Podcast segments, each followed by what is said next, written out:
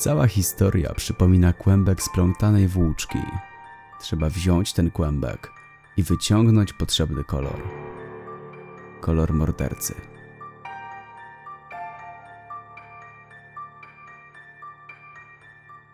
Każda zbrodnia charakteryzuje się swoją specyfiką.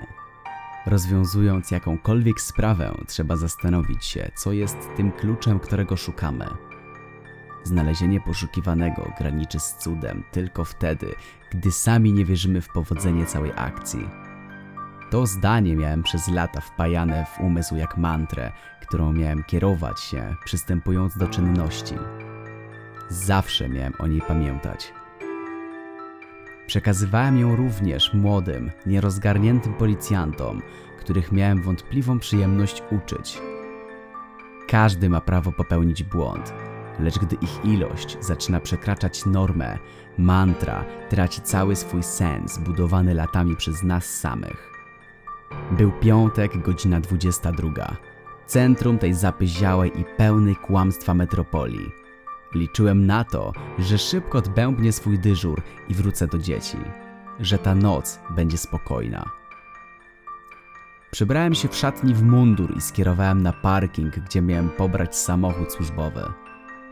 O godzinie 22.18 wyjechaliśmy w miasto pełni optymizmu i energii.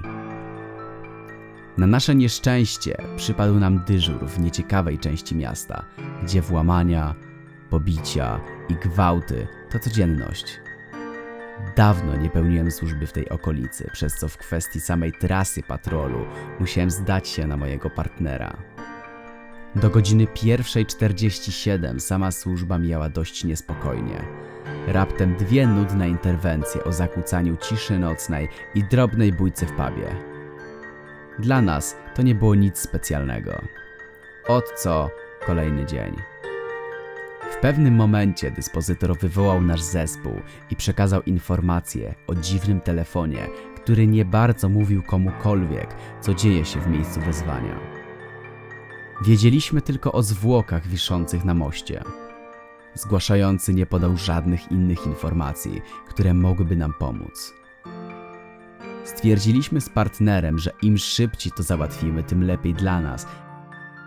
Z perspektywy lat na służbie byliśmy już przygotowani na takie sytuacje i staraliśmy się ich za bardzo nie przeżywać. Sznur był bardzo mocny, gdyż było go widać z daleka. Szybko się przebudziliśmy i powoli wyszliśmy z samochodu. Pamiętam, że położyłem dłoń na kaburze i ostrożnie stawiałem każdy krok, zbliżając się do zwłok wiszących na moście. Około 10 metrów od nich stał mężczyzna w kapturze, który je fotografował. Przełknąłem nerwowo ślinę i zatrzymałem się. Ej, co robisz? Krzyknąłem lekko spanikowany i wyciągnąłem broń z kabury. Tajemniczy fotograf odwrócił się w moją stronę i zrobił mi zdjęcie. Ruszyłem powoli w jego kierunku, a ten stał, przechylając głowę i wpatrując się we mnie. Każdy krok zdawał się trwać wiecznie, a krople potu zakrywały całe moje czoło. Próbowałem dostrzec twarz fotografa, lecz ten miał ciemną, świecącą na niebieską maskę. Postanowiłem spróbować go zatrzymać i krzyknąłem: Stój, nie ruszaj się! Ten odwrócił się i zaczął powoli iść w stronę mostu. Gdy przechodziłem kilka metrów od zwłok, te spadły na asfalt i rozpadły się na kawałki. Widać było, że nie było to świeże ciało. Na oko rozkładało się od około dwóch do trzech tygodni.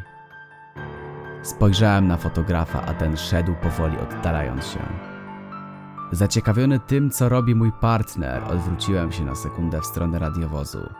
Lecz gdy wróciłem wzrokiem w miejsce, gdzie stał fotograf, nie było już nic.